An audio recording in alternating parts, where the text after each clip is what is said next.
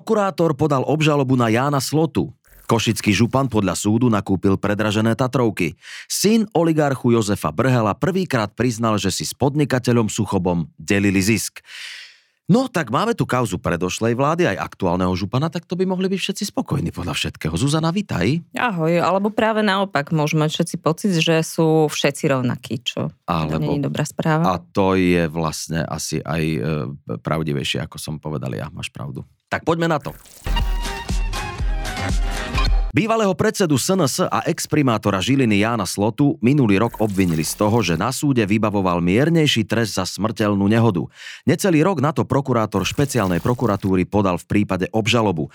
Obdobie medzi obvinením a obžalobou Slota strávil na slobode, ale s monitorovacím náramkom celý rok chodiť s náramkom. No tak to muselo byť nepríjemné. Tak určite to bolo nepríjemné, ale menej ako sedieť uh, vo väzbe, pretože pôvodne prokurátor pre neho chcel väzobné uh, stíhanie. Uh, špecializovaný súd a neskôr ten najvyšší súd určil, že uh, bude chodiť s týmto náramkom, ktorý uh, stíhaným osobám obmedzuje pohyb na miesta, kde sa teda môžu uh, pohybovať, uh, znemožňuje im uh, v úteku a policia uh, monitoruje ich pohyb. Aha, to ma zaujíma. Napríklad on, e, pán Slota, teda nemôže výjsť mimo okresu Žiliny?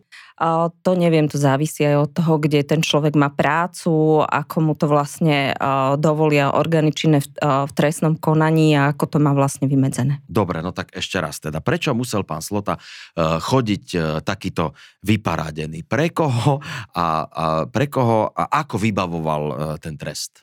Tak on je už teraz obžalovaný z toho, že svojmu známemu vybavoval nižší trest na krajskom súde. Pôvodne ho totiž okresný súd poslal do basy za smrteľnú dopravnú nehodu. A teda pán Slota mu mal, mal byť sprostredkovateľom úplatku medzi týmto mužom a medzi senátom alebo sudcom krajského súdu, ktorý rozhodoval o odvolaní. Svedčí o tom sudca Pavel Polka, ktorý si spoluprácou s políciou vlastne takto chcel zabezpečiť nižší trest, aj si ho zabezpečil. No a nie je to koniec koncov od pána Slotu na, napokon pekné, že chcel pre známeho vybaviť nižší trest? Veď to je milé, nie? No nie, nie je to pekné, je to trestné, ale aj keby sme sa na to pozerali uh, tvojou priateľskou optikou, tak pán Slota to nerobil nezištne, pretože podľa Aha. obžaloby si čas toho 10 tisícového úplatku nechal vo vrecku. Aha, no dobre, a opäť tu lietajú teda také pojmy ako obvinenie, obžaloba. Uh, aký je medzi tým rozdiel alebo vzťah? Tak na začiatku, keď policia má podozrenie, že niekto spáchal nejaký zločin alebo prečin, tak vznesie voči tejto osobe obvinenie a to vyšetrovanie pokračuje ďalej. To znamená, že ďalej sa zbierajú dôkazy v jeho prospech aj v jeho neprospech a na záver sa to vyhodnotí.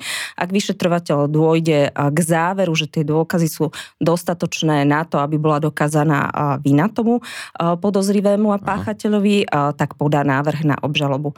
To si potom pozrie prokurátor, ktorý celý ten proces dozoruje a má sledovať, aby bola dodržená zákonnosť toho trestného stíhania a keď s tým súhlasí, tak podá žalobu na súd. A v tomto momente vieme aj povedať, že čo tomuto nášmu národňarovi, e, pánovi Slotovi hrozí?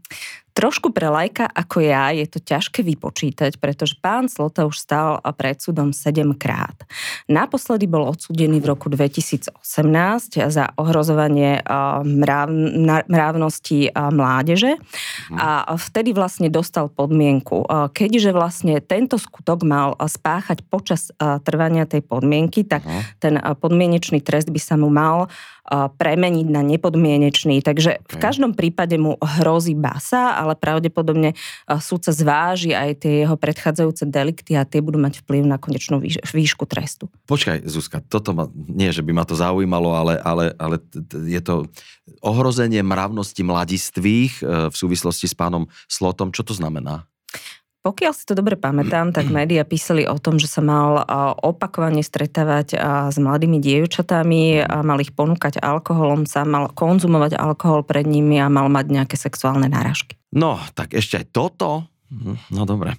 E, ale s Janom Slotom sa teda viaže viacero kauz. Podľa pána Počiatka oholil Fica pri predaji emisí. A v tomto prípade sa nechystá nejaké, nejaké obvinenie alebo obžaloba? Áno, vyzerá to tak, že pán Slota má pestru paletu rôznych, rôznych pokutných, pokutných vecí ale v tomto prípade, na ktorý sa pýtaš ty, je to naozaj veľký prípad. Tam dokonca už bolo vznesené obvinenie, a to trom osobám. Ide naozaj o veľkú vec. Ide o to, že ministerstvo životného prostredia, ktoré riadilo SNS, predalo pod cenu emisné kvóty a zarobila na tom taká podivuhodná schránková firma. Myslím, že škoda bola vyčíslená na niekoľko desiatok miliónov eur. Mm-hmm. Tam vlastne sú trestné stíhaní vysokí úradníci toho ministerstva a v prípade, e, že budú napríklad vypovedať, že Jan Slota mal čo dočinenia s týmto biznisom, tak e, by mohlo byť e, to stíhanie rozšírené aj na ňo, ale zatiaľ takéto informácie nie sú. Šéf Košického samozprávneho kraja je obvinený z machinácií pri nákupe Tatroviek pre správu ciest. Podľa sudcu Najvyššieho súdu Existujú podozrenia, že verejné obstarávanie bolo šité na mieru firme Tempus. Tá totiž nikdy predtým ani potom žiadne vozidlá nepredávala. Napriek tomu tender vyhrali s cenovou ponukou 1,3 milióna eur. Podľa polície sa podobné vozidlá dali kúpiť výrazne lacnejšie. Vyšetrovateľ škodu vyčíslil na vyše 300 tisíc eur. Župan Trnka do väzby nejde, stíhaný bude na slobode. Čiže vlastne, ak môžeme takto sa um, si zanútiť, tak nad e, Tatrovkou sa blízka. Alebo nie? To by mohol byť nejaký podtitul tejto kauzy. Vyzerá to tak, aj keď myslím si, že policia dala uh, tejto kauze, nakadala tejto kauze uh, názov Valentín, mm-hmm. lebo teda práve keď Košického župana zatýkali, tak to bolo v období toho sviatku zamilovaných. Košického župana sme tu ešte nespomínali, to je e, jeho prvá kauza, alebo je to známy e, zlobor? No, pán Župan vlastne ešte zatiaľ nebol vyšetrovaný políciou, ale už bol spomínaný v médiách aj v súvislosti s inou kauzou a to s nákupom predla, predražených teplomerov, ktoré tiež Aha. Košická župa vlastne objednala od údajne spriaznenej firmy o mnoho drahšie, ako ich nakupovali v čase covidu iné, iné kraje. Čiže už ho teda novinári spájali aj s inými kauzami. Áno, a teda Župan e, možno spôsobil škodu 344 tisíc obyvateľom Košic a okolia. To nie je málo. Či je to málo peňazí? No, e, nie je to málo. Podľa trestného zákona je to e, veľká škoda, za ktorú e, je ten najprísnejší trest mm-hmm. za tento uvedený čin. A keby si to tak chcel možno pri, prirovnať k niečomu, tak vlastne z toho by také dve menšie slovenské obce vyžili celý rok. Sú to, je to rozpočet, sú to rozpočty dvoch malých obcí. No tak to nie je málo peňazí, to je pravda. A pán Trnka je historicky najmladší župan. Ne, nemohlo by to byť tak, že on urobil nejakú chybu, že tam nebol zlý úmysel? Uh, mohlo, však on teda vinu popiera, uvidíme, ako bude napredovať dokazovanie, ale zase na druhej strane o tom, že tam nejaký zlý úmysel bol, svedčí svedok, ktorý rozpráva uh, o tom, že tá firma mala dopredu informácie, vedela sa dopredu pripraviť na to verejné obstarávanie, uh, mala už na sklade vlastne tie autá, ktoré ešte len kraj išiel kúpiť, takže ako keby dopredu vedela o tom, že práve, práve táto firma bude víťazom. A keby som sa ja teoreticky stal e, županom alebo, e, alebo primátorom, tak odkiaľ by som ja mal vedieť, že ako nakupovať za dane občanov? E, podľa čoho by som sa mal riadiť? Tak si ma zoberieš za poradkyňu asi v suchu. Nie, Dobre, ale... jedna možnosť. Žarty bokom. Ja na to nie som taký expert, ale určite by si sa mal riadiť podľa zákona o verejnom obstarávaní. Mal by si si pozerať stránku Úradu pre verejné obstarávanie, ktorý vydáva pravidelne metodiky, ako majú obce, mesta nakupovať v prípade, že má ten primátor alebo starosta alebo župan nejaké otázky ohľadom toho verejného obstarávania. Môže sa obrátiť na tento úrad, ktorý mu poradí napokon aj tento úrad už pri prvom nastavení súťaže konštatoval, že je v rozpore so zákonom, lebo tam bola veľmi krátka lehota na dodanie tých aut a bolo jasné, že tá súťaž ide byť šitá na mieru konkrétneho dodávateľa. Čiže aj túto úrad už konštatoval, že vlastne bol porušený zákon. Ale je dobre, nie, že sa na to prišlo? Je dobré, lebo to svedčí o tom, že policia naozaj má rovnaký meter na každého. Mm-hmm. Pán Trnk, o pánovi Trnkovi sa nedá povedať, že by bol blízky smeru alebo hlasu, pričom smer stále hovorí, že všetky tieto stíhania politikov sú iba akýmsi politickým revanšom a nie skutočným záujmom policie objasniť trestné činy. Táto kauza svedčí o opaku, pretože pán Trnka bol práve nominantom strán, ktoré, ktoré sú vo vládnej koalícii, alebo teda uh, nie sú blízke smeru a hlasu. Áno, a tento prípad, pokiaľ, je, pokiaľ viem, je v štádiu teda obvinenia, nie obžaloby. Čo bude nasledovať? bude nasledovať vyšetrovanie. Vieme, že vlastne v prípade pána Slotu to trvalo rok, kým sa ten, tá vec vyšetrila a objasnila. Čiže opäť bude policia zbierať dôkazy a bude robiť výsluchy rôznych svetkov, bude skúmať vlastne dokumenty z, z úradu pána Trnku a bude ich vlastne vyhodnocovať a potom povie, že či teda návrhne obžalovať pána Trnku alebo naopak trestné stíhanie zastaví s tým, že nebolo dosť dôkazov alebo naopak skutok sa nestal. No a vieme povedať, čo pánovi Trnkovi e, hrozí, ak sa potvrdí, že nakúpil tie Tatrovky pri draho? Už sme spomínali, že je tam škoda veľkého rozsahu, tak to znamená trest 7 až 12 rokov. Syn oligarchu Jozefa Brhela sa na súde zrejme prekecol. Prvýkrát sa priznal k tomu, že si s podnikateľom Suchobom delili zisk zo Suchobovej firmy Alexis, ktorá dostávala zákazky od finančnej správy. Celé sa to malo diať cez firmu so sídlom na Cypre. Podľa obžaloby ju z pozadia ovládal oligarcha Jozef Brhel starší, čo však Brhelovci dosiaľ odmietali. Junior však na súde pripustil, že mu bolo cez dividendy vyplatené z firmy 5 miliónov eur a samotnému Suchobovi 8 miliónov. No tak to je lepší biznis, nie ako Košické Tatrovky.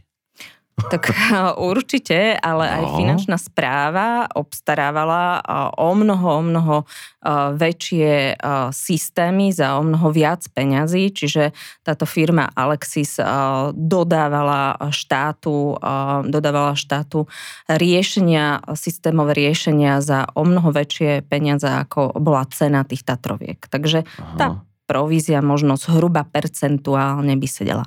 Dobre, a, lebo ja sa ti priznám, že keď počujem také slova ako dividendy, taká firma, onaká firma, e, finančná správa, už mám dosť. Môžeš nám to nejako ozrejmiť?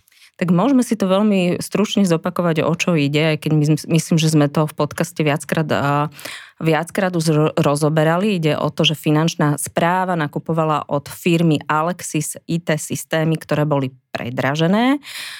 Firma Alexis ich dodávala v utajenom režime, čiže verejnosť nemala veľa informácií o týchto systémoch. Mm-hmm. Takisto je tu podozrenie, že to verejné obstarávanie, tá súťaž bola šita na mieru tomu Alexisu a je podozrenie, že za Alexisom bol v skutočnosti oligarcha blízky smeru pán Brhel, ktorý z toho profitoval z týchto štátnych nákupov.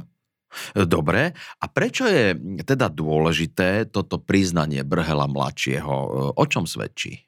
Pretože doteraz obidvaja Brhelovci popierali, že s firmou Alexis mali niečo spoločné, že v skutočnosti ju riadili aj keď podnikateľ Suchopa, ktorý bol na papieri majiteľom a šéfom tejto firmy, o tom vypoveda na polícii, pretože je spolupracujúci obvinený. Oni toto vlastne popierali, obžaloba tvrdí, že boli skrytí za, za takou cyperskou firmou a keďže teraz pán Brhel mladší priznal, že mu tiekli dividendy z tejto firmy, tak ako keby priznal, že, že v tej obžalobe tvrdí prokurátor pravdivé skutočnosti. No, to je super, to je junior. A ocino? Uh, Ocino uh, sa zatiaľ takto na súde nevyjadril. Uh, nevieme, že či bude nejakým spôsobom korigovať svoje výpovede uh, pred súdom uh, po tomto uh, svedectve uh, svojho syna. Uh, to uvidíme v najbližších dňoch, pretože ten súd pokračuje. No a v tejto kauze už padol teda jeden dôležitý rozsudok. Uh, týka sa bývalého šéfa finančnej správy. Uh, ako obišiel? František Imrece v podstate dosvedčil, že akoby bral úplatky práve od podnikateľa Brhela formou toho, že mu na radu bývalého ministra vnútra Roberta Kaliňáka doplácal k platu ročne nejakých 200 tisíc eur. To tvrdí pán Imrece. Priznal sa a uzavrel dohodu o vine a treste. Dostal podmienku a taktiež musí zaplatiť 200 tisíc eur OK. Ehm, a teraz podľa prokurátora bol Imrecemu uložený najvyšší peňažný trest v histórii Slovenskej republiky. No a teraz čo to on eh, všetko musí platiť chudák? Tak vyzerá to tak, že pán Imrece nie je nejaký nemajetný človek, Aha. lebo predtým, ako nastúpil do štátnej správy, bol um, vo vysokom manažmente uh, jednej veľkej uh, softverovej firmy, uh, čiže zrejme nemal malý plat. A navyše Aha. vieme, že teda um, podľa svojho vlastného príznania bral od Brhela úplatky, uh, tak uh, pravde, pravdepodobne si uh, pravdepodobne disponuje nejakou takouto sumou, ktorú môže môže vlastne zaplatiť. Ak by ju nezaplatil, šiel by do väzenia. Súčasťou trestu je aj to, že má šíriť protikorupčnú osvetu. To je dobrý nápad. To je výborný nápad. Je to výborný nápad, že? Áno, čo, čo to znamená v praxi? V praxi to znamená, že on vlastne by mal o tom svojom prípade rozprávať a mal by vlastne nejakým spôsobom ozrejmovať, ako ten systém fungoval, ako vznikol a je to dobre pre informovanú spoločnosti, preto aby tá spoločnosť mala informácie, ako tá korupcia v štáte fungovala a aby vlastne aj s týmito informáciami potom občania pristupovali k dôležitým rozhodnutiam, ako sú napríklad parlamentné voľby a podobne. No a, ale ako by to mal robiť? Že on sa postaví na námestie a bude e, dohovárať ľuďom okolo idúcim, že toto nerobte a tak ďalej a tak ďalej? Alebo akou formou by to mal robiť? Uh, Pán Imrece už poskytol uh, rozhovory uh, pre, pre uh, médiá, v ktorých uh, opísal celý ten korupčný systém. Čiže aj toto je forma, Aha. ako to vlastne, uh, ako, ako to vlastne ten, ten, tú literu toho rozsudku môže naplniť. Mm-hmm.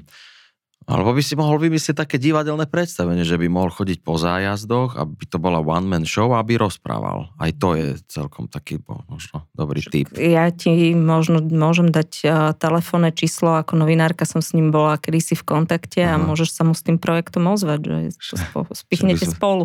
Že by sme to zrežirovali. No dobre, e, ja som potom ešte zachytil takú vec, že riaditeľka finančnej správy dostala 50 tisíc euríčiek ako úplatok. A pán Kaliňak to označil za odmenu za roky práce. Tak ako to je? Áno, pani e, Wittenbergerová, ktorá napokon krátko aj viedla finančnú správu e, po Františkovi Imrecem, sa priznala k tomu, e, že prijala 50 tisíc eur a aj teda prijala dohodu o vine a treste ktorú schválil súd, čiže nepochybne ide podľa súdu aj podľa jej vlastného príznania o úplatok, o korupciu. Mm-hmm. A ak to uh, pán uh, Kaliňák vníma ako odmenu, ak odmena pre ňoho rovná sa úplatok, tak potom to svedčí o jeho uh, mentálnom nastavení, ale nie o tom, že by to bolo v poriadku. Neber úplatky, neber úplatky, neber úplatky, lebo sa z toho zblázniš. Týmto by sme sa mohli rozlúčiť. E, Zuzana, ďakujem ti a my sa vidíme pri ďalšom dieli. Ďakujem. Zuzana Petková, všetko dobré. Aj tebe.